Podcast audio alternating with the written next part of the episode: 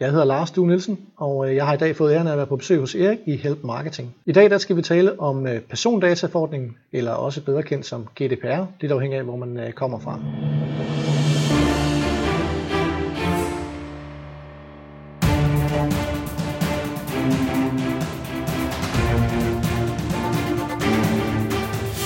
Det her er Help Marketing Podcast, lavet for dig, der arbejder med digital marketing, salg og ledelse, og som gerne vil opnå succes ved at hjælpe andre. Jeg hedder Erik Sings, og Help Marketing producerer af min virksomhed, der hedder Nochmal. Det er afsnit nummer 179. Der er faktisk et afsnit per folketingsmedlem, og jeg lige tænker mig om nu her. um, anyway, uh, og det er Lars Due Nielsen, som er på uh, besøg i dag. Og fokus med Help Marketing er, at vi skal blive bedre til at hjælpe hinanden, fordi det er den absolut bedste måde at skabe succes for sig selv og andre på, baseret på værdifulde relationer. Og vi hopper direkte til ugens marketingværktøj, som er VSCO.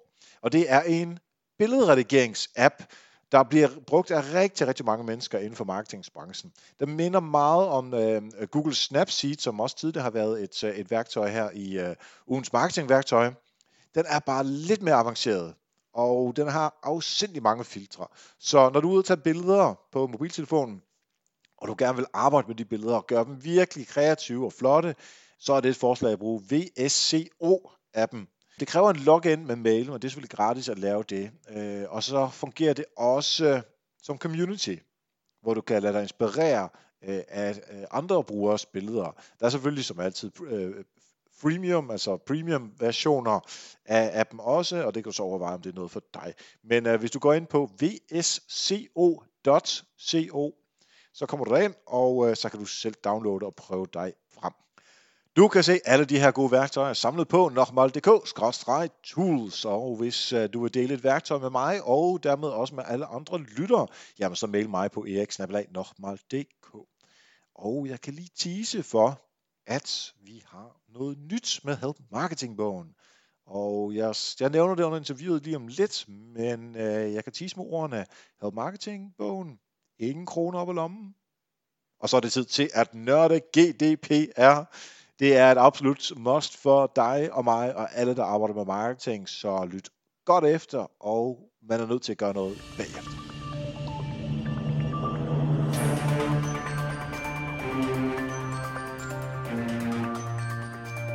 Ja, så sidder jeg her sammen med Lars Due Nielsen, som er databeskyttelsesrådgiver hos Digital Quality Assurance. Velkommen til dig, Lars. Tak skal du have og tak fordi du er med i dag. Hvad er det, man laver, når man er databeskyttelsesrådgiver? Jamen altså, så hjælper man jo virksomhederne med at øh, få styr på det her øh, GDPR, eller persondataforordning, eller databeskyttelsesforordning, kært barn har mange navne, øh, som der bliver talt så meget om i øjeblikket øh, derude. Så øh, min fornemmeste opgave, det er i virkeligheden at hjælpe virksomhederne med at finde ud af, hvilke personoplysninger har de, hvem videregiver de dem til, og har de styr på, at de i virkeligheden overholder reglerne. Så er du rigtig øh, glad for, at Margrethe der har givet dig en masse ekstra arbejde? Ja, hende og en, øh, en lang række advokater i EU har, øh, har sørget for, at vi får en masse arbejde her, så det er jo skønt. ja. ja, det er så den ene side, men på den anden side er det også meget fornuftigt, at vi får styr på alle de her ting. Det må man sige, det er i hvert fald. Og det er jo det, som vi skal snakke om her i dag. Inden vi når så vidt, så kunne jeg godt tænke mig at høre et eksempel fra din øh, hverdag om øh, det her paid forward help marketing, om der er nogen, der har hjulpet dig. Ja, Øh, det er egentlig mere sådan et, øh, et pay forward øh, livsoplevelse øh, mere end at det er konkret marketing, men øh, tilbage for en, en god 20 år siden i hvert fald, øh, på Discotech Train i Aarhus, øh, der rendte jeg ind i en øh, skøn kvinde, der hedder Erika, og øh, hende og jeg, vi dansede i en 3-4 timer den nat, og øh, et par dage efter ringede hun til mig og sagde, du Lars, jeg skulle godt nok Danmarksmester i salsa, om ikke jeg havde lyst til at komme op og, og danse med på hendes hold. Og sådan helt øh, gratis, og uden at skulle øh, betale noget for det, jamen så, øh, så fik jeg lov at danse med. Og efter nogle gange, jamen, så øh, sagde hun faktisk, ved du Lars, det, øh, du har sgu nogle moves, så, øh, så jeg vil gerne øh, undervise dig også rent privat. Og øh, så jeg fik en masse ene timer af hende, igen gratis, kvitter frit. Og øh, øh, var i et par år med på, øh, på hendes hold, og som underviser og med ud at lave shows og sådan nogle ting. Altså. Og, øh, og det er sådan en, du ved, sådan once in a lifetime, man møder sådan en person. Øh, hun har virkelig, virkelig givet mig meget, og øh, altså jeg står i evig gæld i forhold til alle de gode og fede oplevelser, jeg har haft igennem dans, og, og det at udtrykke sig. Øh, og hvis man skal tage det lidt over i det, det businessmæssige, jamen så, øh, så er det noget, jeg rent faktisk bruger en del, når jeg står på scenen og holder foredrag og kurser. Øh, så det her med rent faktisk at være kropsbevidst og, og have styr på sin krop og armene, ikke bare øh, flagre rundt og så videre, jamen det er, det er rent faktisk en stor hjælp. Så, øh, så det var rigtig, rigtig fedt, at jeg mødte hende den aften på Train, og det, havde, det gjorde en stor øh, betydning for mit liv i hvert fald. Det er altså en fed historie. altså, det er ikke øh, som den, vi plejer at høre her, men øh, altså, nattelivet, dans, og så øh, hvordan salsa understøtter din, øh, din øh, professionelle øh, væren, øh, også i dag. Ja, det hele behøver sikkert være business. Øh, jeg, jeg burde jo næsten have introduceret dig som øh, salsa-danser, og ikke databeskyttelsesrådgiver. Det var måske dengang mere end, øh, mere end dag i dag. Nå, øh, selvom jeg godt kunne tænke mig at høre mere om salsa, så går vi altså over i uh, øh, GDPR nu, øh, yes. øh, fordi at det, som uh, dagens afsnit skal handle om. Og kunne du ikke øh, starte med, ligesom helt overordnet set, forklare os, hvorfor det er, at uh, GDPR er, er vigtigt nu, og hvad der er uh, deadlines, og hvilke konsekvenser det er. Bare som lige har de, de hårde, kolde fakta på plads først. Jo, øh, og så er vi nødt til at starte ud med at sige, at, at GDPR ikke bare er vigtigt nu, men persondataloven, som vi har haft siden år 2000, er vigtig og har været vigtig. Øh, vi har bare alle sammen negligeret den rigtig, rigtig groft, fordi der ikke er blevet givet bøder eller noget som helst andet. Så det er nok også det, rigtig mange øh, forbinder GDPR med og, og persondataforordningen. Det er de her bødestørrelser, som vi hører om på øh, 10 millioner euro, og 20 millioner euro, eller 4% af en, af en virksomheds eller en koncerns globale omsætning osv. Så alle folk er jo bange for de her bødestørrelser nu, hvor jeg i virkeligheden siger, jamen det her det handler meget mere om, at vi nu bare får øjnene op for heldigvis øh, lidt mere dataetik og troværdighed omkring den måde, vi behandler personers oplysninger på. Øh, så, men meget konkret, jamen, så kommer den her nye forordning, som er en ensretning af alle lovene på tværs af alle EU-lande, og øh, den øh, trådte egentlig i kraft for to år siden, øh, så vi har haft den i to år. Den får bare først virkning, som det hedder sådan rent juridisk, øh, fra 25. maj 2018. Øh, så, øh, så mange siger jo, at ja, men når nu reglerne så træder i kraft eller får virkning her 25. maj, så får vi jo sikkert lige lidt uh, tid til at, at, at, få styr på det. Um, og der er den umiddelbare vurdering, at uh, det har vi altså haft to år til. Så, um, mm-hmm. så den træder altså i kraft eller får virkning fra 25. maj 2018 her. Okay, så op til 25. maj, der har man uh, tid til at få styr på de her ting, og efterfølgende øhm, der, øh, der vil der være øh, store konsekvenser ved ikke at have det. Tror du, øh, og det er selvfølgelig bare en godt feeling, det, det er svært at øh, forudsige, men tror du, at de øh, sådan helt konkret begynder at gå efter alle virksomheder, øh, bare for at se, hvordan går det med dem? Stikprøvekontrol og måske mere end det, eller går de snarere efter de virksomheder, hvor de får klager ind, øh, og så kigger på deres GDPR, øh, om det efterlever det eller ej? Datatilsynet, som jo er, er vores tilsynsmyndighed her i Danmark, er jo øh, stærkt underbemandet i forhold til det her. Øh, og det er jo lidt øh, øh, hvad sådan noget, katastrofalt, han har sagt, at faktisk er det først her på finansloven for 2018, at de har fået tilført ekstra midler til rent faktisk at, at mande op. Øh, så, så de har slet ikke mandskabet til at gå ud og lave de tilsyn, som, øh, som de burde gøre, efter min overbevisning. Øh, så derfor så er det svært at spå om, om det lige bliver det ene eller det andet. Øh, det, der dog står ret klart i forordningen, det er, at øh, datatilsynene øh, rundt omkring i Europa, jamen de har pligt til at undersøge, hvis der kommer en klage. Og en af de rettigheder, vi får, som er noget nyt i forordningen, som registreret, det er, at vi får retten til at klage. Så øh, hvis, ikke, øh, hvis man retter henvendelse til en virksomhed og beder om indsigt i, hvad har I af personoplysninger på mig? Hvad bruger I dem til? Hvis virksomheden ikke svarer øh, tilbage, øh, eller ikke svarer godt nok tilbage, jamen så har man ret til at klage til datatilsynet. Og så skal datatilsynet sådan set reagere på den klage. Så det er jo spændende at se, når vi når her til øh, starten eller slutningen af maj og, og ind i juni, øh, hvor mange henvendelser datatilsynet får, og, og hvad der kommer til at ske. Så man kan ikke overordnet bare frasige sig, at der kommer nok ikke nogen tilsyn, øh, når man er en øh, lille eller mellemstor virksomhed, og de kommer til at gå efter de store, hvor de kan statuere eksempler. Øh, for det kommer til lige så meget at, at afhænge af, hvem der, der rent faktisk indgiver klager øh, til de konkrete virksomheder, eller på de konkrete virksomheder. Godt, så har vi det overordnet på plads. Ja. Øhm, så synes jeg lige, vi skal have nogle definitioner på plads også. Hvad er persondataloven set i forhold til persondataforordningen? Jamen altså i 1995, der kom der et, øh, et direktiv fra EU, øh, og et direktiv, det er sådan lidt juridisk øh, set en, en bunke regler, som man så beder medlemslandene om at, at implementere i deres egne love og regler. Og på baggrund af det, så fik vi tilbage i, i 2000 det, som vi kender som persondataloven i dag. Øhm, det, der er lidt af ulempen ved et direktiv, øh, det er, at, at som sagt alle 28 eller 29 medlemslande, hvor mange vi nu snart er, øh, kunne så vælge at implementere de her regler, sådan som de nu selv ønsker det. Øh, vi kender det også lidt fra, fra cookie-reguleringen, eller cookie-direktivet, der kom. Øh, men det er igen, hvem skal være den gode dreng i klassen? Hvor meget skal man implementere det her? Hvad skal man gøre til lov og ikke lov i forhold til de andre medlemslande? Øh, og det har EU så nu har ligesom indset, at det har været en udfordring i forhold til netop at kunne øh, sende data frem og tilbage mellem, øh, mellem EU-lande. Så nu har man altså kommet med en forordning, som er lov fra starten af. Så det vil sige, at i udgangspunktet så gælder der nu én fælles lov for alle øh, øh medlemslandene her i EU. Lige med den lille arbejder by, at der så er en 50-60 øh, steder, lidt afhængig af hvilken advokat man spørger, øh, hvor der så er mulighed for kan man sige, national særlovgivning, som man kalder det, altså hvor man kan afvige reglerne. Så det er jo sådan igen lidt en, en dum ting, fordi så skal vi stadigvæk ud og kigge på, jamen, hvad er der så er særlig lov i Tyskland og i Frankrig og Italien osv., øh, men dog stadigvæk væsentligt begrænset i forhold til det regelsæt, som vi kigger ind i i dag. Okay, så vi går fra en, øh, et direktiv, som alle lande skal komme ind i deres egen love, til en lov, der gælder for EU hele vejen igennem med nogle få undtagelser. Præcis, ja. Godt, så har vi styr på det. Øhm, de, øh, de krav, øh, som der nu er, øh, om at kunne påvise øh, det der med at behandle personoplysninger. Altså, hvis jeg er en virksomhed, og jeg har øh, personoplysninger på dig, det er jo noget, som øh, du og jeg har retten til øh, som bruger efter, øh, fra, fra den 25. maj at øh, gå ind og kigge på. Hvad betyder det for mig som, øh, som virksomhed? Jamen, det der egentlig er, det er, at øh, i persondataloven, jamen, sådan mere eller mindre end 70-80% af det, som der ligger i forordningen, som vi kigger på nu, jamen det ligger sådan set allerede i persondataloven. Så der er rigtig mange ting, vi burde have gjort allerede. Og hvis, øh, hvis vi havde efterlevet persondataloven, jamen så ville det ikke være så svært eller så kompliceret en overgang til persondataforordningen. Øh, problemet er igen, at det er der ikke rigtig nogen, der har gjort, så vi har været lidt sløset i virkeligheden med vores omgang med, med data. Så det, der kommer til at ske nu, som er kan man sige, nogle af de nye krav, jamen det er lige præcis øh, kravet om, at man skal kunne påvise øh, sine behandlinger. Det vil sige, at nu har man ligesom selv øh, bevisbyrden for at sige, jamen, hvordan er det, at vi behandler personoplysninger i vores virksomhed. Øh, det er også lige væsentligt at nævne her, at øh, persondataforordningen gælder øh, virksomheder og organisationer, og i visse tilfælde juridiske personer, det kan være, hvis man for eksempel er blogger, så har man måske bare, er man så enkeltmandsvirksomhed, eller, eller hvad er man, så er man måske det, man definerer som en juridisk person. Mens at rent private øh, delinger af personoplysninger, altså øh, mine venner, som jeg har på min telefon, og de billeder, vi deler på Facebook, det er selvfølgelig ikke omfattet af forordningen. Men der kommer altså okay. en række krav til, at jeg som virksomhed skal kunne påvise og dokumentere, øh, hvorledes jeg behandler personoplysninger.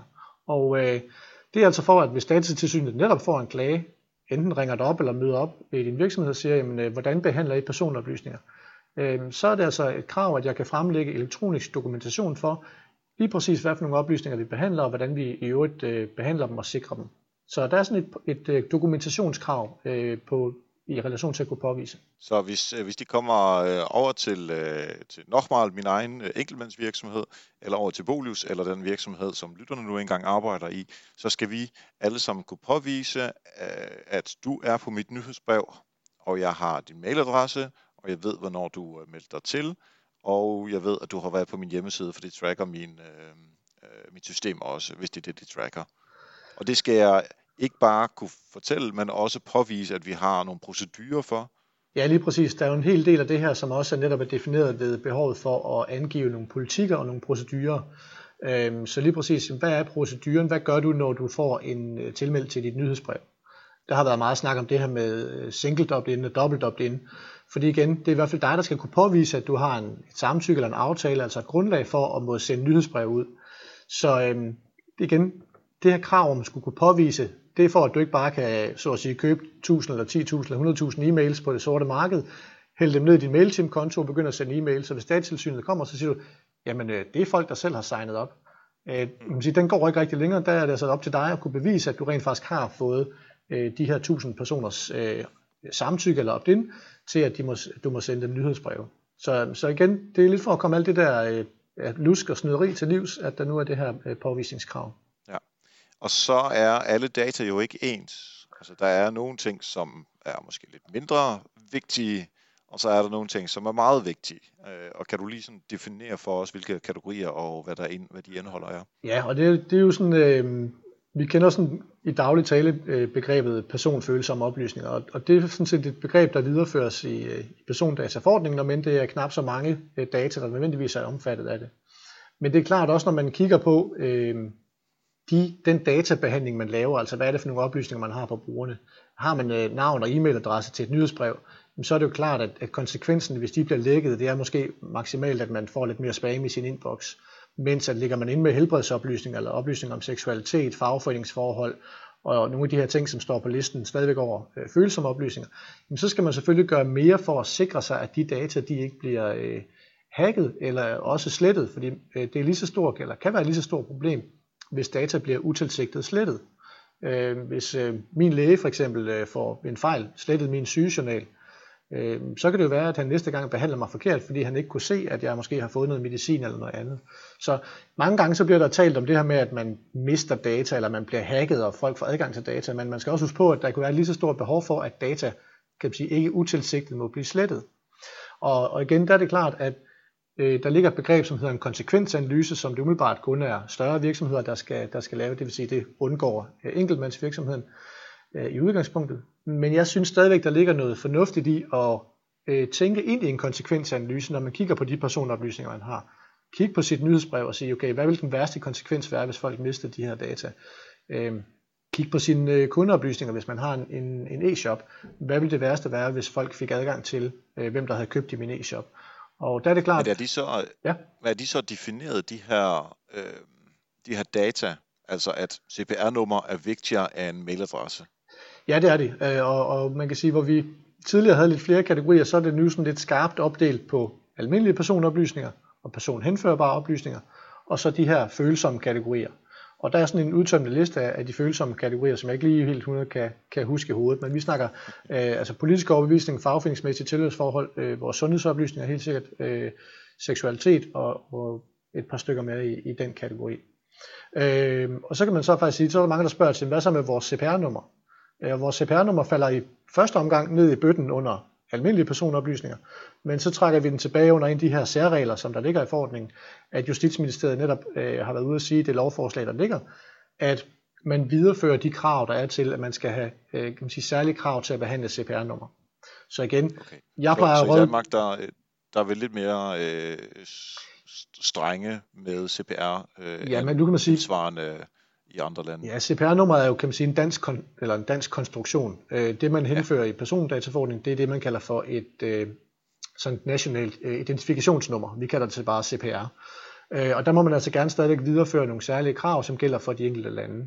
Øh, og det kommer vi også til at have i Danmark. Min rådgivning plejer at gå på, at øh, jeg synes, man skal betragte et CPR-nummer stadigvæk som en følsom oplysning, og i virkeligheden skilte med, at man behandler det som en følsom oplysning. Fordi den almindelige borger øh, og en almindelig person er jo stadigvæk ret bange for identitetstyverier og nogle af de her ting, som vi hører om i dag. Så, så jeg synes jo, vi skal værne om, om øh, kan man sige, beskyttelsen af CPR-nummer. Så hellere gå lidt mere all in der og rent faktisk putte det over i, i kategorien følsomme oplysninger. Selvom det strengt taget ikke er et krav. Men øh, ja. Ja, og øh, vi har jo snakket lidt øh, inden vi startede her, og så kom du med en masse juridisk øh, øh, Mombo Jumbo, han havde sagt. Nej, øhm, der, hvor, hvor, du, hvor du definerede nogle forskellige ting, som, som jeg som ikke-juridisk person ikke helt kan gennemskue. Så derfor kunne jeg godt lige tænke mig, at du forklarede, øhm, hvordan man skal forstå det, der hedder, at man skal overholde de grundlæggende principper om ansvarlighed. Jeg forstår jo godt ordene, men fordi det er en juridisk kontekst, mm. så skal vi lige have lidt, uh, lidt uddybning på det. Yes. Øhm, helt overordnet, når man har, har lavet sin, så at sige, sin dataanalyse og ved, hvad for nogle personoplysninger man behandler i sin øh, virksomhed, jamen så kan man sætte sig ned, og så kan man kigge på de her tre overordnede betingelser, der skal, der skal gælde, før man må behandle de her oplysninger. Og den første af de betingelser, det er, som du nævner her, det er de her seks grundlæggende principper om ansvarlighed. Og, øh, og de er sådan ret, øh, ret stadfæstet og står helt i starten af forordningen. Og i udgangspunktet så gælder der, at hvis ikke man kan sige flueben ved alle de her seks principper, jamen så har man i virkeligheden ikke lov til at behandle personoplysninger. Øhm, det behøver så ikke at være mere igen juridisk eller, eller bøvlet, end at, øh, at det er sådan nogle grundlæggende principper. Øh, det første er, at man skal, man skal behandle øh, personoplysningerne på et, et, øh, et, et legalt basis, altså det vil sige, at man skal have en, en ret øh, til at, øh, at behandle oplysningerne. Øh, det vil sige, øh, ja, man skal jo ikke bruge dem til, til lyssky øh, forretning og alt muligt andet. Så man skal have en, øh, en god, sund fornuft i forhold til at må behandle de her oplysninger. Øhm, så skal man kunne definere et formål. Øh, igen, det skal være klart og entydigt. Øh, det kommer man tilbage til i forhold til mange af de andre paragrafer, som peger ind på formålet med at lægge ind med de her data. Så det skal man altså også kunne beskrive, og vi igen tilbage ved det her med at kunne påvise og dokumentere, hvorfor er det, vi, øh, vi har, eller lægger ind med de her personoplysninger. Det kan vi altså påvise ved at sige, hvad er formålet med at lægge ind med så skal vi tidsbegrænse dem i forhold til det formål, vi har. Så øh, der er så nogle andre regler, der kan spille ind. Har man for eksempel en webshop og øh, har kunder, så er der jævnført bogføringsloven et krav om, vi skal ligge inde med kundedata i op til 5 år. Men det er jo ikke sikkert, at det er alle de kundedata, vi har, som er relevant for bogføringsloven. Jamen, øh, hvis ikke de tjener formålet længere, så skal vi virkelig gå ind og kigge på, at vi så skal slette de her oplysninger. Øh, så er der et, øh, et yderligere punkt omkring øh, databegrænsning. Øh, vi har jo været rigtig, rigtig gode til og tænke, ah, data, put det ned i en database og snakke big data, og vi kan øh, analysere på det, vi skal bruge det hele, og det er mega fedt, og vi må hellere gemme det, fordi hvis vi nu fik brug for det. Ikke? Og, øh, og det er sådan et grundlæggende princip, og det kan man lige vende 180 grader og sige, vi skal helt sikkert kigge på, at de data, vi ligger ind med, det er alene de data, som tjener det formål, vi lige har beskrevet. Så igen skal man ned og kigge på sine data, måske rigtig meget, der skal man rydde lidt op i. Øh, sådan lidt populært sagt, så kan man sige, hvis, hvis man har en webshop, hvor man sælger t-shirts, så er det jo irrelevant at spørge om min skostørrelse og opbevare den, for den er ikke, den er ikke noget formål i forhold til det at sælge t-shirts. Så det er sat på spidsen. Ja. Øhm, og så er der, kan man sige, sådan helt det ordnede princip omkring, at man også skal sikre sig øh, det, der kaldes for tekniske og organisatoriske foranstaltninger i forhold til sikkerhed. Det vil sige rent teknisk igen, jo mere følsomme oplysninger vi har med at gøre, jo mere skal vi gøre for at beskytte dem. Firewalls, øh, kryptering af databaser, hvad vi nu der skal komme på af sådan tekniske foranstaltninger. Men ligeledes er der også de organisatoriske foranstaltninger, hvor at jeg i hvert fald har været ude i en del virksomheder, hvor når man så spørger ind til at sige, at vi har det her fælles drev, jamen der, og der ligger vores ansættelseskontrakter måske nede. Nå, hvem har adgang til det? Jamen det har alle i virksomheden. Okay, det er måske ikke helt, øh, helt smart, at alle i virksomheden har adgang til hele fællesdrevet osv. Så der skal man også ned og kigge på, sådan lidt øh, øh, fra det organisatoriske perspektiv, hvem har i virkeligheden adgang til de forskellige personoplysninger. Og igen, minimere for at sikre, at, øh, at det så at sige er så få som muligt, og kun igen dem, der tjener, ligesom har et formål med at behandle de her personoplysninger. Så der er de her grundlæggende principper, når man sådan hører sig selv sige dem, så er de jo meget logiske og, og netop handler om ansvarlighed. Og det er også derfor, at mit udgangspunkt øh, i rigtig meget af det snak, der er, det er, at det er jo ikke fordi, vi får de her store bøder, at vi skal gøre det her. Vi skal gøre det her, fordi det sådan rent dataetisk er det rigtige at gøre. Og, øh, og selvom det kommer til at koste virksomhederne nogle penge selvfølgelig at blive compliant, og, og man skal sikkert ændre på nogle procedurer og bruge noget tid på at skrive nye politikker osv., øh, så ser jeg det mindst lige så meget som en mulighed for at, at skærpe sin konkurrence og, og komme til at stå troværdigt udadtil i forhold til at kunne altså skilte med, men prøv nu her, sådan her behandler vi dine personoplysninger. Så det behøver ikke fra mit perspektiv kun at være et onde, det kan rent faktisk også være en fordel at få styr på de her data, så man kan skilte med det. Jeg tror og håber på, at øh, den enkelte person, altså, øh, som har altså også registreret, øh, at vi netop også kommer til at stille større krav til de virksomheder, vi handler med, fordi vi bliver mere bevidste om vores rettigheder med, med den her nye forordning. Ja. Øh, så for at komme med sådan et konkret eksempel på, øh, på noget, som skal overholde øh, i hvert fald nogle af de her, så øh, kører vi i Bolius øh, nyhedsmailsrekruttering til vores, øh, til vores store øh, nyhedsbrev, som har lige under i underkanten af 100.000 øh, øh, permissions. Mm-hmm. Øhm, og der kan man vinde, lige nu kan man vinde en, øh, en Weber grill, og det skal så ændres til, at man kan vinde en, øh, noget, øh, noget vinduespudsning. Så det, det er to kampagner, vi har, ikke? Ja. Øh, og så får jeg, øh, jeg får din mail ind der, så jeg får dit navn ind, og så står det i vores database, i vores øh, mailsystem, og det er fint. Øh, og det må jeg beholde, fordi formålet er, at jeg skal kunne sende en mail, og der er nødt til at have en mail på dig, ellers går det ikke rigtigt. Øh, jeg ved også, hvornår du er oprettet, øh, øhm, osv. Øh, men vi gemmer også, øh, hvilken af vores kampagner, som du er blevet øh, tilmeldt igennem. Så var det Webergrillen, eller var det Pusvinduer, som du blev tilmeldt igennem? Øh, og så snakker jeg med vores øh, interne advokat her i øh, som, øh, Realdania-koncernen, om at, øh, hvad vi så skulle gøre. Og så siger han, øh, det er fint, at I har de data, fordi I skal jo finde ud af, hvem der har vundet Webergrillen. Fordi så skal jeg jo kunne se, for blandt de 100.000, så er der måske hvad være 8.000 eller sådan noget, der har tilmeldt sig via Webergrillen. Så skal jeg kunne vælge dem fra. Så mit formål er at kunne identificere dig som en potentiel vinder. Fint. Når det så er færdigt, så må man sige, jamen, så har vi nået formålet, så bør jeg egentlig slette den viden. Men da jeg så siger til ham, jeg har også brug for efterfølgende at vide, øh, jer, nu, nu lad os sige, du var en Webergrill type, og jeg er vinduespusse-typen, så skal jeg kunne se, at Lars holder han ved i 3 måneder, 6 måneder, 12 måneder øh, på nyhedsbrevet, er han god til at åbne, til modsat mig, som måske bare hopper videre med det samme. Og så kan jeg begynde at se, okay, er det egentlig en Weber-grill, eller er det vinduespudsning, som er bedst til at få folk ind på vores nyhedsbrev og få dem til at holde længe og være, være gode i åbningsretter og den slags. Mm. Øh, og det har jeg brug for noget længere tid, så det kan måske være et år for ligesom at vurdere det eller to år. Hvor, hvor meget har du lyst til? Og så siger jeg, det er fint, så har du et formål mere, og så kan du få øh, udviklet eller udvidet øh, tiden, men du skal slette det når du ikke rigtig har brug for det mere, medmindre du finder på noget andet selvfølgelig, det har jeg ikke gjort endnu, men efter et år eller to år, så, øh, så er det så den data, vi skal gemme. altså slette kun den data, som handler om, hvilken kampagne det fik dig ind. Selvfølgelig ikke din mailadresse, for det skal jeg ikke sende mails til dig. Er, det, er du øh, enig der? Både og. Fordi øh, nu skal vi jo ikke øh, skyde gråsbue med kanoner med det her, øh, med det her nye regelsæt, og vi skal jo også have vores forretninger til at, at fungere. Øhm, det, der er det grundlæggende, det er igen tilbage til dataetikken, at, øh, at man skal være god til at oplyse brugerne, øh, og i det tilfælde, så er det jo på det tidspunkt, hvor du får min e-mailadresse, og jeg øh, giver samtykke til, at du må sende mig information. Øh, der skal du sådan set bare øh, beskrive sådan nogenlunde de formål der, ikke nødvendigvis så meget detaljen, som, som du har gjort der, men i et let forståeligt sprog, så at jeg kan læse og forstå, godt, Erik han øh, samler min e-mailadresse ind, han laver en eller anden form for profilering i forhold til noget, som kan resultere i noget øh, personlig markedsføring, hvor jeg får markedsført nogle produkter frem for nogle andre, baseret på min valg og de kampagner, jeg må deltage i. Det, det kunne godt være sådan en, en overordnet formålsbeskrivelse, som jeg som bruger vil kunne læse og sige, hmm, det vil jeg gerne acceptere, ok, og så sender jeg din e-mailadresse til dig. Så i udgangspunktet er persondataforordninger, de regler vi får, øh, de skal jo ikke tænke som en begrænsning i alt det, vi må gøre. Vi skal bare tænke det i, at vi skal være bedre til at oplyse de registrerede om de rettigheder, de har, og hvad det er, vi bruger oplysninger til. Så vi skal være mere åbne og transparente i vores kommunikation.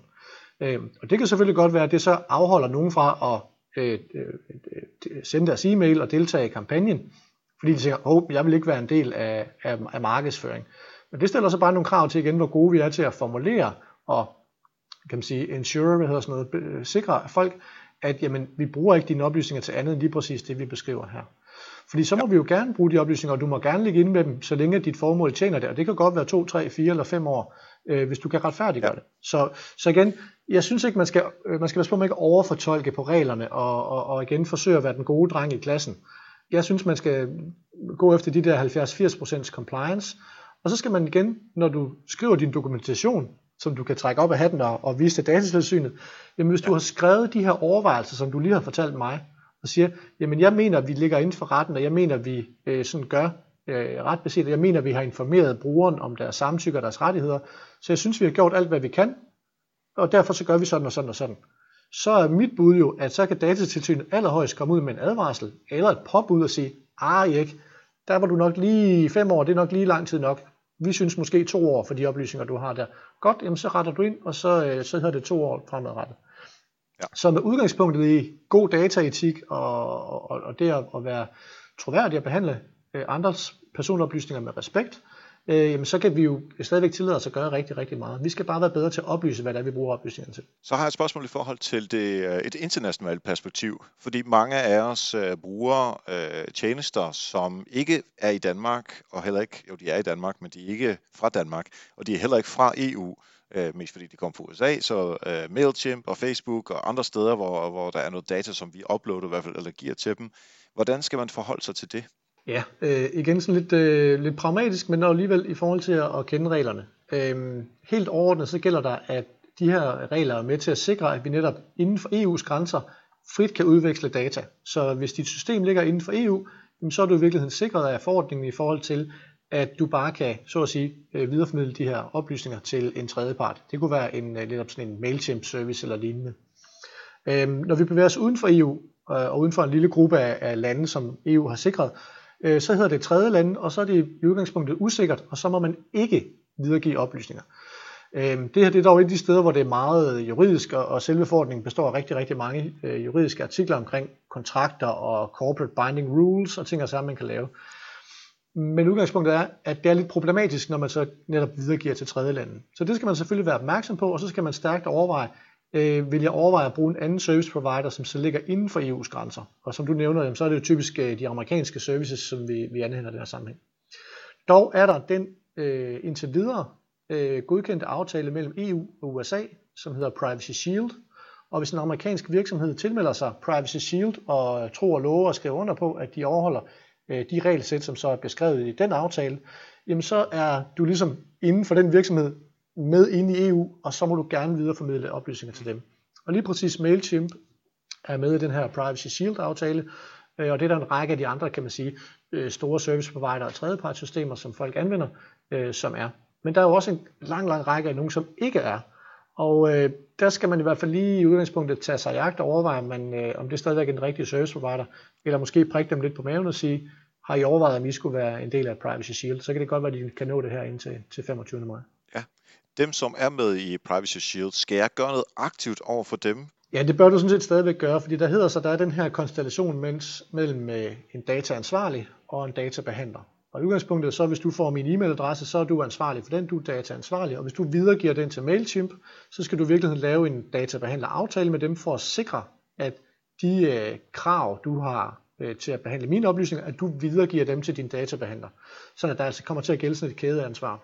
Og øh, der langt de fleste af de her virksomheder, de har og lad os bare kalde det standardiserede databehandleraftaler, som der ikke er nogen af os, der alligevel kan forstå, sådan inden for det juridiske øh, vurdering, jamen så har jeg jo, øh, jeg har også min, øh, min mailingliste på MailChimp, der er et, link, du kan gå ind på, udfylder fire felter med navn og CVR-nummer, og så signer du online, og så har du i virkeligheden en databehandleraftale med MailChimp. Og det er igen her, hvor jeg siger, meget af det her lovgivning øh, er jo til for at sikre personoplysninger, på, der er kritiske og som kan have en, en øh, altså gøre skade på dig, både øh, kan man sige, fysisk, kan jeg have sagt, men også økonomisk, altså hvis, hvis dine data bliver lækket. Og, og det er jo ikke nødvendigvis tilfældet, når vi arbejder i de små og mellemstore virksomheder med, med nyhedsbrevslister osv. Så, så igen, man skal passe på, at man ikke gør det til et, et, et kæmpestort problem. Så, så min anbefaling indtil videre er at sige, sådan mere eller mindre business as usual, men, men husk, når du øh, afgiver dit samtykke, når du skriver i dine handelsbetingelser, jamen der skal du tydeligt skrive og gøre brugeren opmærksom på, at du videregiver oplysningerne til MailChimp, så man har et aktiv mulighed for at lave et fravalg og sige, hov, jamen jeg vil ikke have, at mine data ender hos, øh, hos MailChimp, så jeg tilmelder mig ikke lige Eriks øh, nyhedsbrev øh, den her gang. Ja. Og hvis man, hvis man synes det, så jeg bruger MailChimp, ja. så, øh, så skal man lade være. Ellers skal man bare gå derind. Ja, ellers skal man jo vælge en dansk, eller en dansk alternativ øh, provider, eller, eller en EU-provider. Øh, efterhånden så er der jo sindssygt mange, som kan alle de forskellige ting. Så det er jo kun fordi MailChimp er så, så store, som de er. Så jeg bare lige må knytte en lille kommentar til, øh, for det ved jeg også, det, det er også noget det, der er højaktuelt. Det der med, må vi stadig bruge øh, Facebook Pixels og Google Analytics og Leadfeeder og Hotjar og hvad vi nu ellers bruger af igen systemer, som lægger lille script ind på vores website, som sætter nogle cookies og laver noget tracking. Og, øh, og der er jeg igen ude i den her med, at øh, ja, igen, tænk over, hvad der du giver informationer videre om til, til Facebook og til Google og, og nogle af de andre. Øh, Øh, hvis du har et helt almindeligt website med et helt almindeligt Google Analytics på, så ser jeg altså ikke som det store problem. Jeg har ikke kunne finde nogen, der siger enten eller, eller tre, eller, altså du ved, det, den rigtige måde at gøre det på indtil videre. Øh, der lå et ret stort lovkompleks, som hed øh, e-privacy, som ligesom var lagt op til fra EU og skulle erstatte det her cookie-direktiv, vi havde, og som man forsøgte at haste igennem til at komme sammen med persondataforordningen 25. maj. Øh, det bliver ikke til noget, så det kommer først senere. Så indtil videre så er der også lidt et, øh, et hul mellem to stole mellem øh, det nuværende øh, cookie-direktiv, og så hvad kommer persondataforordningen til at overtage. Og, og jeg har ikke 100% styr på, hvad der er hvad, fordi det er, det er virkelig en gråzone af, af, af dimensioner. Så igen, for at man ikke skal skade sin virksomheds øh, markedsføring og salg og, og så videre for meget, jamen så uden at, øh, at man kan komme og hænge mig op på det bagefter, så er det i hvert fald mit udgangspunkt, at, øh, at man skal fortsætte med at bruge Google Analytics, og man skal fortsætte med at bruge Facebook Pixels, hvis man gør det. Man skal dog øh, hvad hedder sådan noget, lægge sig i selen for at informere folk, så gør det nu tydeligt i dit cookie-direktiv, at du gør det. Gør det tydeligt, hvad for et formål du bruger det til, så man trods alt giver brugerne muligheden for på den ene eller den anden måde at fravælge. Fordi det igen det er tilbage til det, som, som GDPR handler om. Det er, at vi skal være bedre til at, øh, at, at køre dataetik, og vi skal være bedre til at overholde øh, de registreredes rettigheder, kan man sige. Hvis vi lige skal tage et par øh, spørgsmål omkring øh, markedsføring og noget, som, øh, som vi alle sammen, eller rigtig mange af os i hvert fald, øh, arbejder med til dagligt. Så hvad er definitionen på ordet, eller konceptet gratis fremadrettet? Ja, men altså, den, er jo, øh, den har været lidt op at vende. Øh, der var et advokathus, som var ude med et blogpost, som jeg reflekterede lidt over, hvor at, øh, at deres advokat øh, i relation til det under samtykkeparagraferne, øh, som hedder sig, at et samtykke må ikke være tvunget eller betinget af noget øh, efter min bedste overbevisning har overfortolket på det i forhold til, så må du ikke, du må ikke betinge et sign-up til et nyhedsbrev, eller betinge øh, download af en e-bog, eller en gratis billet til et arrangement, at man så skal tilmelde sig nyhedsbrevet. Øh, og det er, sådan, øh, det er så ret meget uenig i, øh, også jævnfører øh, datatilsynet, som jo kommer med nogle ret gode vejledninger omkring øh, mange af de her aspekter. Jeg vil anbefale, at man går på datatilsynets hjemmeside og, og henter de her vejledninger. De er rimelig let forståelige, og der er en del gode eksempler i dem. Og lige præcis datatilsynet skriver i en af de her vejledninger, at man stadigvæk godt må øhm, så at sige, give sådan en lille teaser i forhold til at øhm, netop at signe op til et nyhedsbrev. Det kunne være en rabatkode, eller download en e-bog, eller så får du 10 e-mails med 10 tips og tricks osv. Så, så efter min bedste overbevisning må vi stadigvæk gerne det. Øh, dog skal vi huske på lige præcis i forhold til ordet gratis, at det har forbrugerombudsmanden jo været ude at sidestille med, at hvis man øh, afleverer sin e-mailadresse til et nyhedsbrev, så er det ikke gratis, så betaler man med sin e-mailadresse. Så der er lige lidt omkring øh, brugen af ordet gratis lige præcis i, i den sammenhæng.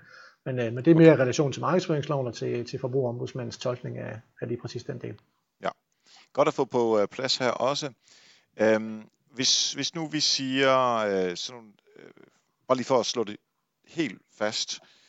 Hvis jeg har en content upgrade, en pdf, som siger et eller andet øh, klogt, en, en, en sådan e-bog på fire sider, eller noget af den stil, som skal øge min konverteringsrate i tilmelding af nyhedsbreve, hvor det, man absolut skal sende mailadressen ind og tilmelde sig nyhedsbrevet for at få den der.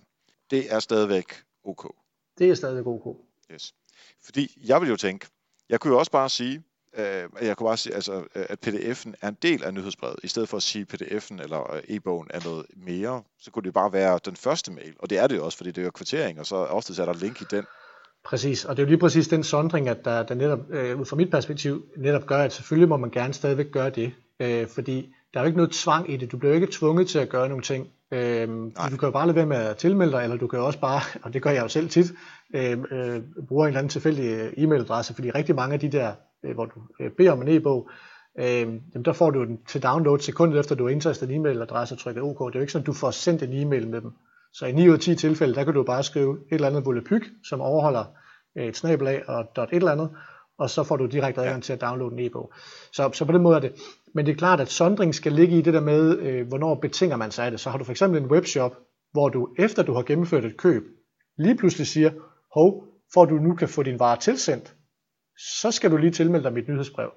Så er det klart, ja. det kan man også godt selv høre, når man ligesom fortæller det. Og det er også derfor, de her formålsbeskrivelser, når man ligesom selv skal beskrive formålet med at gøre nogle ting, så kan man godt høre, ah, det lyder vist ikke helt rigtigt at jeg nu skal ja. tvinge dig til at til, at du betalte 221 kroner for, for det, du har købt, og så kommer du bagefter. Ja, du skal lige betale 10 kroner mere for at øh, ekspeditionsgebyr, og det skal du så betale nu her, efter du har øh, sagt ja. Lige præcis. Og så er vi helt tilbage ved det første princip, hvor vi overtræder både det legitime og gennemsigtigheden i, det, der ligger i det. Ja. Så. så for vores øh, PR-venner, kunne jeg godt lige tænke mig at øh, spørge, hvis man sender pressemeddelelser ud til alverdens journalister, uanset om de har sagt ja til at få dem, eller om de bare er journalister, øh, Hanne Eriksen at berlingskemedier.dk, eller Claus Henriksen at ekstrabladet.dk, eller nu finder jeg bare på nogle øh, øh, mailadresser.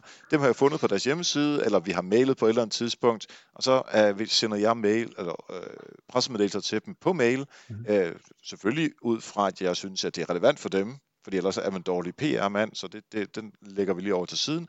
Men må jeg det? Øhm, ja, det tænker jeg. Fordi øhm, ellers vil hele internettet og alle e-mail og nærmest alting vil jo, vil jo stoppe med at ophøre. Øhm, faktisk, hvis vi lige går tilbage til de tre betingelser, så glemte vi, at noget vi ikke lige at få de andre to med, så lad os bare tage dem i den her sammenhæng. Fordi den første betingelse, det er, øh, overholder du øh, principperne, og det vil du helt sikkert gøre i det her tilfælde. Det er legitimt, og du har et formål og alle de her ting og sager. Betingelse nummer to, som man skal overholde, det er, at man skal have et lovhjemmel, altså man skal have en ret i noget lov til at måtte gøre det her. Øh, og, og de typiske, man kigger på der, det er samtykket, som kan være lov til at gøre det, eller det kan være en del af en kontrakt. Øh, alle vores ansatte, vi har i vores virksomheder, jamen, at det, at vi ligger ind med deres personoplysninger, bankoplysninger osv., jamen, det er jo en del af deres ansættelseskontrakt og tjener det formål. Så vi skal have ligesom et, et lovhjemmel til det. Og den nederste paragraf i den her lovhjemmels liste af ting, det er det, der hedder en interesseafvejningsregel. Og det vil sige, at jeg har lov til at sende en e-mail til dig, hvis jeg vurderer, at min interesse vejer højere end din interesse, så at sige, lider skade. Ikke? Så ved at du øh, står som journalist, du har din øh, e-mailadresse til at ligge offentligt på din hjemmeside, du opfordrer måske endda folk til at sende dig nyheder, så du kan være first mover på, på det her, jamen så, er det, så vil det være helt klart i min optik, at min legitime interesse i at sende dig information og dermed lægge ind med din e-mailadresse, jamen de vejer højere end, end den skade eller det tab, du lider ved, at jeg gør det. Øhm, så det er det lovmæssige lovhjemlen omkring det. Og så er der det sidste og det tredje princip, som er... Øh, må, må lige hurtigt, ja. vi, inden du hopper videre.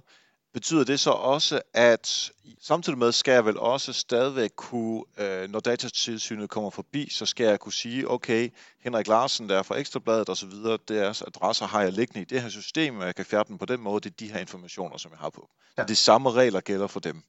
Lige præcis. Og du har også beskrevet formålet med, at du har gjort det. Du har også skrevet, hvor du har hentet informationerne fra.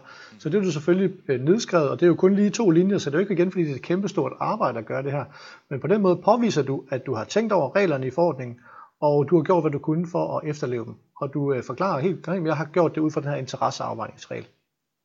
Okay, så den tredje betingelse, det er så øh, de registrerede rettigheder, som vi skal overholde. Det er alt det her med retten til at blive slettet, retten til indsigt, retten til dataportabilitet og nogle af de her, som man sikkert har hørt om. Øh, men der er også, øh, kan man sige, oplysningspligten. Øh, og man kan sige, at udgangspunktet, så hedder det sig, at hvis du henter øh, øh, navn og e-mailadresse på den her journalist øh, på vedkommendes hjemmeside, putter det ned i et Excel-ark eller dit CRM eller et eller andet andet sted, så fordi du ikke har fået det fra personen selv, men fra tredjepart, i det her tilfælde LinkedIn eller hjemmesiden, så har du faktisk 30 dage til du skal oplyse om, at nu ligger du faktisk inde med den her persons oplysninger. Øhm, og det er underforstået igen et grundlæggende princip, at hvis ikke jeg ved, at du har mine personlige oplysninger, hvordan kan jeg så komme og bede om indsigt? Hvordan kan jeg bede om at få mine oplysninger slettet? Så oplysningspligten er igen sådan en central del af hele princippet og hele regelsættet i forhold til, at vi ligesom skal vide, hvilke virksomheder har vores informationer. I det her tilfælde er der efter min bedste overbevisning igen sådan et lille kalde det smuthul, øh, men, men man kan godt sige, at hvis den man kommunikerer med øh, kan forventes at være bekendt med, at du ligger inde med deres oplysninger, så har man ikke nødvendigvis den her oplysningspligt. Og, øh, og den kunne, alt afhængig af hvordan konstellationen er, hvad du skriver i den e-mail, du sender til journalisten, øh, jamen så kunne jeg godt retfærdiggøre, at journalisten jo godt ved nu, fordi du har rettet henvendelse og sagt, jeg har fundet din e-mail på din hjemmeside, jeg har skrevet den her pressemeddelelse, er du sød at læse den og, og, og bringe den videre, jamen så bør journalisten vide, kan man retfærdiggøre, at du ligger inde med journalistens navn og e-mailadresse. Men det vil jo også være lige så nemt i den første mail, du sender, bare lige oplyse de her informationer. Jeg har den. Jeg har tænkt mig at lægge ind med den så og så længe, og hvis vi øvrigt indleder noget dialog, så øh, beholder jeg den måske et år. Hvis ikke du svarer tilbage, så sletter jeg den efter 14 dage. Det kan man jo lige så godt gøre til en standard i den der første mail, man sender til folk. Netop at sige, jamen her, nu skal du høre, hvordan jeg behandler dine personoplysninger, som jeg har til at ligge hos mig. Og det skal man jo huske, det gælder også selvom det er en firma-e-mailadresse, man sender til, så er navn og firma-e-mailadresse også personoplysninger. Yes. Øh, bare lige hurtigt kan jeg fortælle, at i Bolius, der kan man gå ind på vores presseside og simpelthen tilmelde sig vores øh, øh nyheder, nyheder og, øh, og pressemeddelelser. Og der, der kan man sige, at jeg er interesseret i, i have, eller i øh, økonomi, eller i boligteknik, øh, eller whatever man er interesseret i. Og det får man så selvfølgelig, det, det står der på ens profil øh, i, øh, i vores system, og så har vi mailadressen og navnet på vedkommende, hvor vedkommende arbejder hen. Øh, og i den første mail, man så får, det er en kvitteringsmail, fordi vi, vi gør det i vores nyhedsbrevsystem. Så vi sender pressemeddelelser ud i vores nyhedsbrevsystem, modsat rigtig mange andre, som egentlig bare bruger Outlook til det. Øh, fordi det gør det bare meget nemmere. Der er meget mindre, vi skal lave, fordi det skal beloner hver gang, og det er fuldstændig samme setup. Så, og, og der i første kvittering, der forklarer vi, øh, øh, hvad det er, vi øh, så har fået informationer på dem, og jeg tænker lige, at vi skal gennemgå den igen efter, efter vores snak nu her, så det er kun super godt lige at få det, øh, for at få det opdateret. Lars, lige om to sekunder, der vil jeg gerne have nogle øh, korte svar på nogle spørgsmål, som vi blandt andet har fået fra øh, lytter af Help Marketing øh, øh, via LinkedIn. Men inden da, der vil jeg gerne have lov til at takke alle jer, der lytter til Help Marketing podcasten her hver eneste uge. Og som teaset tidligere, før vi startede interviewet det helt taget, så har Anita og jeg nu lavet en version af Help Marketing bogen, som hedder en sneak peek version. Det er omkring 40 sider af Help Marketing bogen, som du kan få helt uden at skulle have kreditkortet frem. Du kan øh, selvfølgelig få det digitalt, og du kan tjekke det ud. Du kan se stilen, hvordan det er skrevet. Du kan se, hvordan det er layoutet. Du kan se, hvad, øh, hvilke områder vi har med, indholdsfortegnelsen er med, de første sider af hvert afsnit eller hvert kapitel er med, og så kan du simpelthen danne et indtryk af, om Help Marketing-bogen er noget for dig, uden at skulle have penge op i lommen. Gå ind på helpmarketingbogen.dk og så klik på den knap, der hedder gratis. Og så bare kør derfra, så får du den tilsendt med det samme. Lars Due Nielsen, databeskyttelsesrådgiver. Det er altså et super fed titel. Det, øh, den skal jeg også overveje, om jeg skal have fat i. Øhm, jeg har nogle spørgsmål, øh, som, som, som der er rigtig mange, der stiller øh, i den her sammenhæng. Og øh, nogle af vores øh, lyttere på, øh, på LinkedIn, de har øh, også stillet nogle spørgsmål. Så nu får du dem her, og vi, øh, vi prøver at have nogle korte svar. Øh, det første øh, spørgsmål er, sådan noget som Facebook Pixel, Google Analytics Scripts, LinkedIn og Twitter, og alt det der, man lægger på dit site, for at kunne tracke andre, så man kan annoncere for dem og se, om de har øh, konverteret. Er det stadigvæk lovligt efter den 25. maj? Det er et rigtig godt spørgsmål, og et spørgsmål, jeg ikke kan svare hverken ja eller nej til. Så i udgangspunktet, fortsæt med at gøre det, men sikre dig samtidig, at du bliver bedre til at oplyse, end du sikkert gør i dag, om at det er lige præcis det, du gør. Så folk har en aktiv mulighed for at lave tilvalg eller et fravalg af profilering på f.eks. Facebook. Og det skal jeg gøre ind på hjemmesiden, måske cookie-advarslen, eller hvor, hvor det vil være smartest ind? Ja, det vil typisk være i cookie-advarslen, man vil gøre opmærksom på det, ja. Very good. Så har jeg et spørgsmål øh, øh, fra Hardy Hyldal, som spørger, øh, hvis man er ekstern marketingsmedarbejder, der sidder uden for Europa, skal man så også underskrive og forstå øh, GDPR? Ja, altså i udgangspunktet så alle virksomheder, der ligger inden for EU's grænser, de er omfattet, omfattet af GDPR. Det vil sige, det er dine medarbejdere også. Så har du en ansat, som sidder i USA, så har vedkommende typisk sikkert adgang ind i dine systemer, som ligger i Danmark for den her sags skyld. Øh, og så er man altså lige på lige vilkår omfattet af persondataforordningen. Så man vil også være omfattet af de samme krav i forhold til ansættelseskontrakt med videre. Så i forhold til underskrift, så kan man sige, ja, det skriver man så under på på sin øh, ansættelseskontrakt.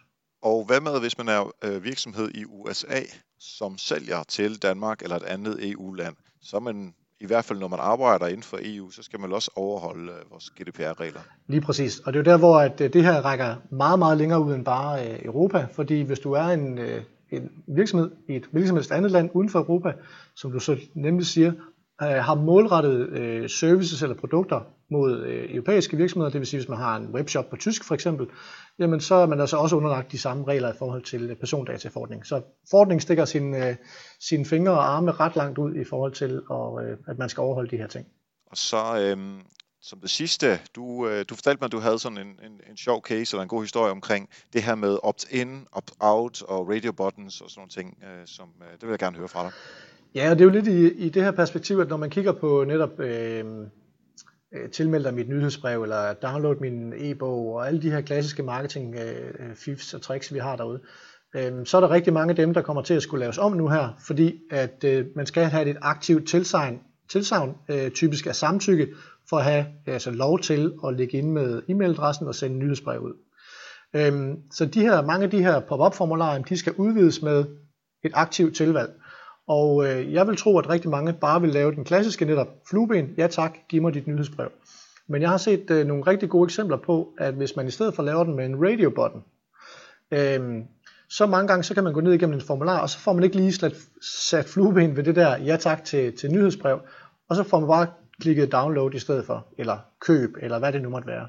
Men jeg har set en rigtig god business case på en virksomhed, der havde ændret det her, øh, faktisk en ejendomsmælerkæde, til at være en radio button, som så gjorde, at hvis du ikke havde sat ja eller nej, fordi det var ikke forvalgt, så kom der en pop-up, hvor du lige havde en ekstra mulighed for at gøre brugeren opmærksom på at sige, hey, vi laver jo et ret fedt nyhedsbrev, øh, du har ikke øh, valgt, om du vil sige ja eller nej til det. Og øh, de, jeg kan ikke helt præcis huske deres konverteringsrater, men det var i hvert fald to cifrede procent på bonussiden, de fik af tilmeldinger til deres nyhedsbrev, i forbindelse med, jeg tror, man bestilte sådan en, en fremvisning eller noget andet i, i, i den slags. Ikke? Øhm, så, så det der med radiobotten, det der lille trick med at sige, man kunne også godt lave det med en checkbox, men det er sådan lidt mere øh, bøvlet, men radiobotten, ja nej, jamen, så sikrer man sig, at man lige får muligheden for at lave en pop-up, og øh, det har altså vist sig at være en rigtig, rigtig god business case. Så øh, for alle dem, der skal til at lave, øh, kan man sige, aktivt tilvalg af samtykke, som vi er krav, vi får fremadrettet, øh, jamen så øh, overvej radiobotten i stedet for bare en checkbox. Og der skal lige være helt sikker på, tilvalg af samtykke, det er i forhold til, øh, hvis du køber noget, eller noget, det er ikke, altså hvis jeg har en pop-up, som kommer frem, tilmeldet var mit nyhedsbrev, så skriver du din mailadresse der, og så kan du godt trykke send. Der behøver der ikke være en... Øh, en... I udgangspunktet vil jeg sige jo, fordi det hedder så, at det skal være et aktivt tilvalg, øh, og det er i virkeligheden både lidt i forhold til markedsføringsloven, og det er også lidt i forhold til GDPR. Øh, så du skal ligesom kunne have, øh, i hvert fald når du snakker GDPR, så hedder det så, at det skal være et aktivt tilvalg, for at du har indikeret, at du afgiver dit samtykke. Øh, og der er vi tilbage ved den klassiske, den, må, den må i hvert fald ikke være forudfyldt. Øh, og nej, når nej. vi snakker markedsføringsloven, men, men, så er det virkelig også den samme, der gælder derover. Så... Men hvis du forestiller dig en, en pop-up, der, der popper frem, ikke, og siger, vil du tilmelde dig mit nyhedsbrev, eller tilmelde dig nyhedsbrevet her? Ja. Så skriver du din mailadresse og trykker send, eller også trykker du luk. Altså, der er jo ikke andet, man kan gøre, så hvorfor er det ikke et aktivt tilvalg? Ja, men det er jo så det, du skal jo ligesom i hvert fald, øh, det er igen, vi er tilbage til, at det er dig, der skal kunne påvise, at der har været et aktivt tilvalg. Øh, og du skal ligesom også næsten kunne påvise, at, de her, øh, at du har informeret om de rettigheder, som brugeren har. Det vil sige, at du skal informere om, hvad for det formål, du indsamler, at de har retten til at gøre indsigelse, de har retten til at blive slettet osv. osv. Så man er tilbage ved det her med, men øh, hvis ikke man ligesom sætter, ja tak, jeg har læst og forstået samtykket, jamen så kan det, tænker jeg, blive svært at påvise, øh, at du har det. Så grund til, at jeg væver en lille smule er, at det ikke 100% entydigt, at det er sådan, det skal foregå. Men igen, for at, og ligesom at komme det til livs, eller livs, han har sagt, for at være sikker på, at man i hvert fald gør det rigtigt, øh, ja. jamen så synes jeg, at aktiv tilvalg er, er noget af det, man bør indføre, også kan man sige, af troværdighedsmæssige årsager. Øhm, ja. Og så igen, altså selv, så kan man jo lege med måden, Vi er selvfølgelig alle sammen enige om, at det her det kommer til at gå ud over vores konverteringsgrad. Det gør Fordi det. nu er der to ting, du skal gøre, modsat én ting før. Ja.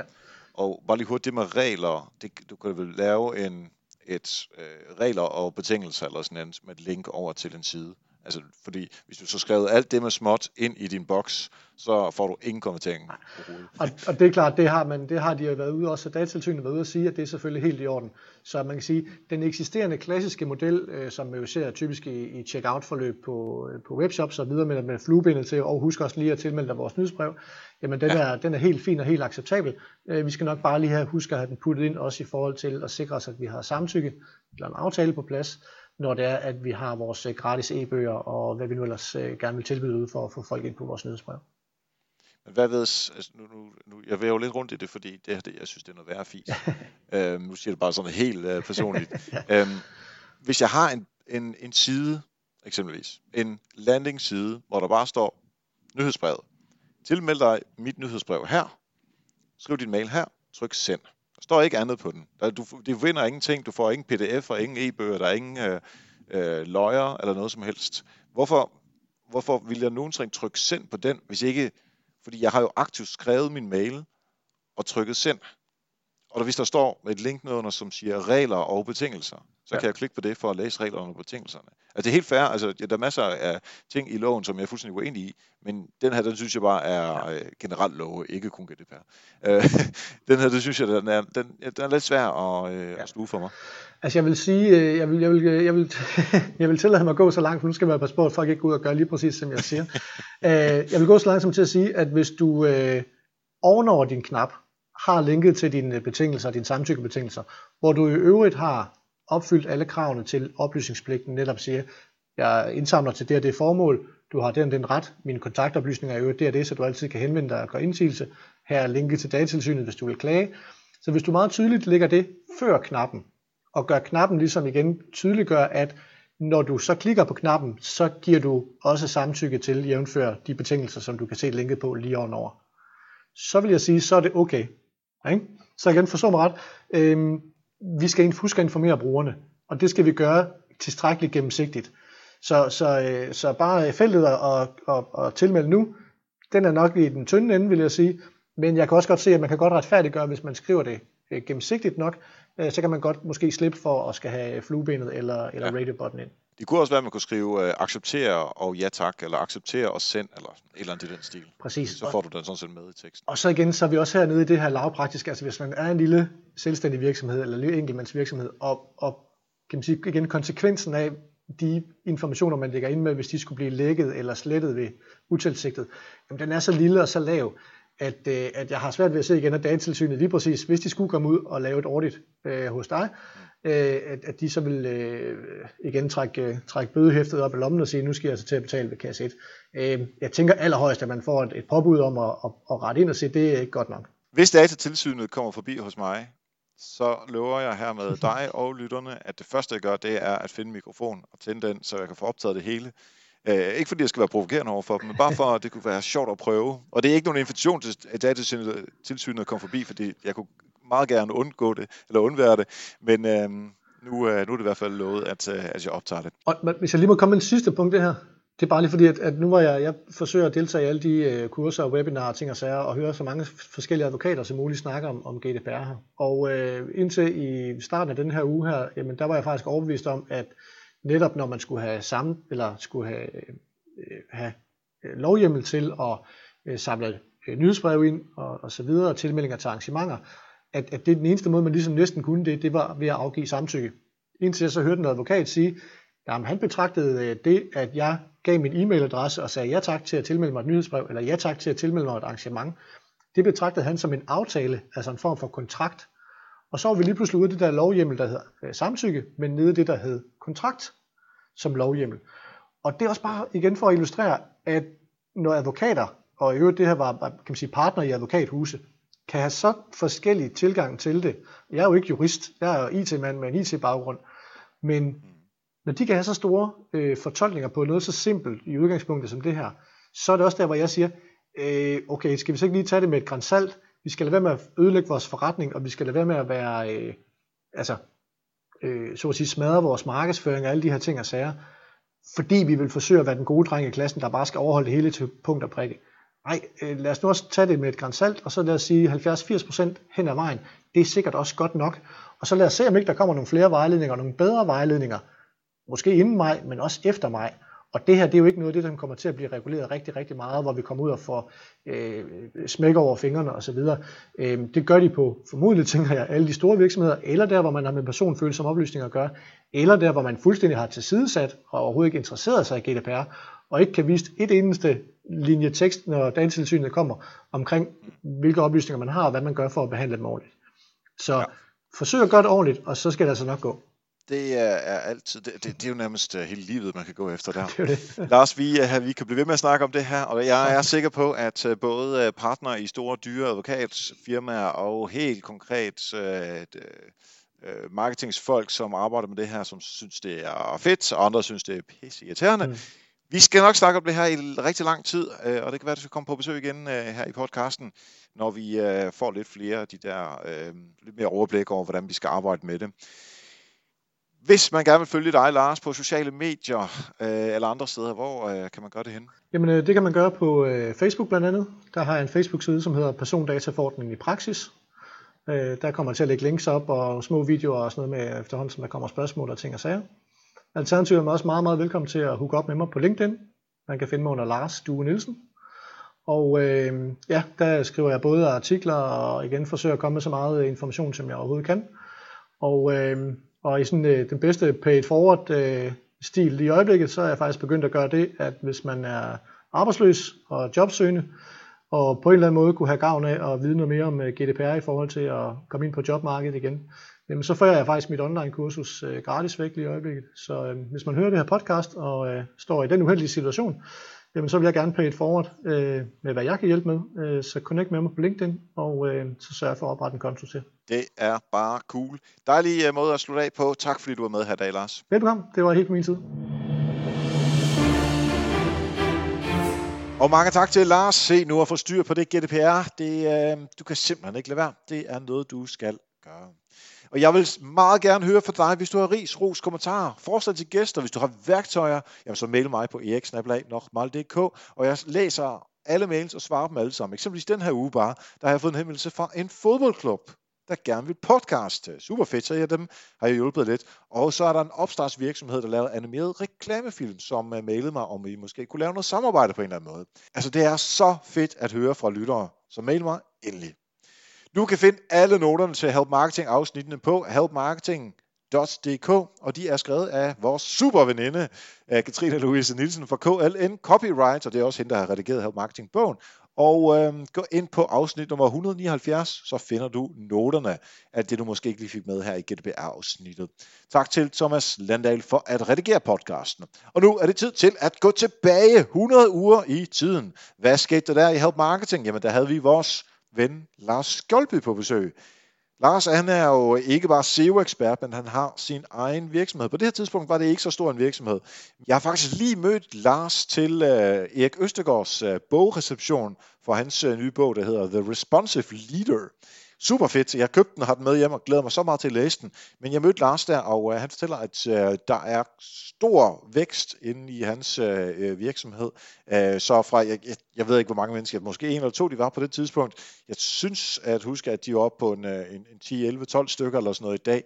Øh, så det går altså virkelig fedt for Lars, og det er der med god grund, fordi han er altså en SEO-ekspert uden lige, og hvad fortæller han om i øh, afsnit nummer 79? Jamen det er søgeordsanalyse meget vigtig del og, og element af SEO-arbejdet, og selvfølgelig også AdWords, det kan man også bruge det til. Så hvad er en søgeordsanalyse? Hvornår bruger man en søgeordsanalyse? En trin for trin guide til at komme i gang med den, så du kan holde de her gode placeringer i uh, Google. Så hvis det er noget, der er interessant for dig, så gå tilbage i appen til afsnit 79, eller gå ind på helpmarketing.dk og se på afsnit 79. Husk, du kan også støtte Help Marketing økonomisk, hvis du tænker, det er sgu en fed podcast, det vil jeg gerne hjælpe dig med. Erik og Thomas og Katrine og alle de andre, der hjælper, jamen så gå ind på øh, nokmal.dk-støtte med OE, og så øh, kommer du ind på øh, et sted, hvor du så kan vælge, om den 50 eller 100 kroner, whatever du har lyst til at støtte med. Det er et engangsbeløb, og så kan du øh, tage det direkte på, øh, på dankortet, du får en dag kvartering og det hele, så du kan trække det fra, og så siger vi rigtig mange tak, fordi det er altså det, der gør, at øh, Help Marketing kan køre rundt. Bliv hængende til lige øh, om lidt, fordi der kører vi efter falderæbet, og ellers tak for nu, og husk, vi hjælper andre, opnår du også selv succes. Vi høres ud.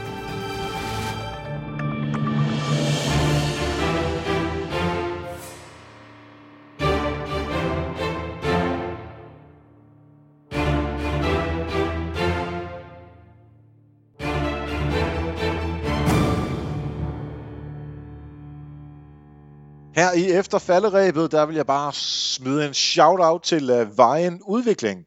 Øhm, jeg har været i øh, Vejen Røding, for at være helt øh, konkret i dag, hos øh, Vejen Udvikling, som er et sted, hvor de udvikler, eller hjælper med at udvikle virksomheder i Vejen-området.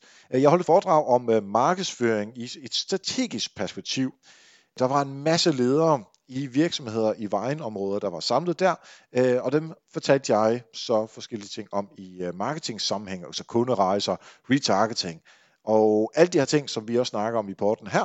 Øh, men det er jo ikke ledere, CEOs, direktører, det er jo ikke dem, der skal ud og lave det her arbejde. Så vores fokus var rigtig meget på, hvordan sikrer vi, at vores medarbejdere har de rigtige kompetencer så virksomheden kan vækste eller spare eller udvikle sig, hvad den nu engang skal. Det er stadigvæk en marketingsudfordring, stadigvæk marketingsfaglig, men der kommer også noget ledelsesfagligt ind over det, og det, det var super interessant at høre de her super dygtige ledere, der gerne vil frem, som gerne vil lade sig inspirere, øh, hvad de har af tanker omkring det, og øh, høre deres spørgsmål om, hvordan de kan gøre alt det her. Øh, og jeg elsker at lave den slags. Det giver mig en super indsigt, et godt netværk, og så gør det også mig klogere ved, at jeg kan høre, hvad øh, nutidens øh, ledere har af spørgsmål derude. Så flere foredrag, ja tak.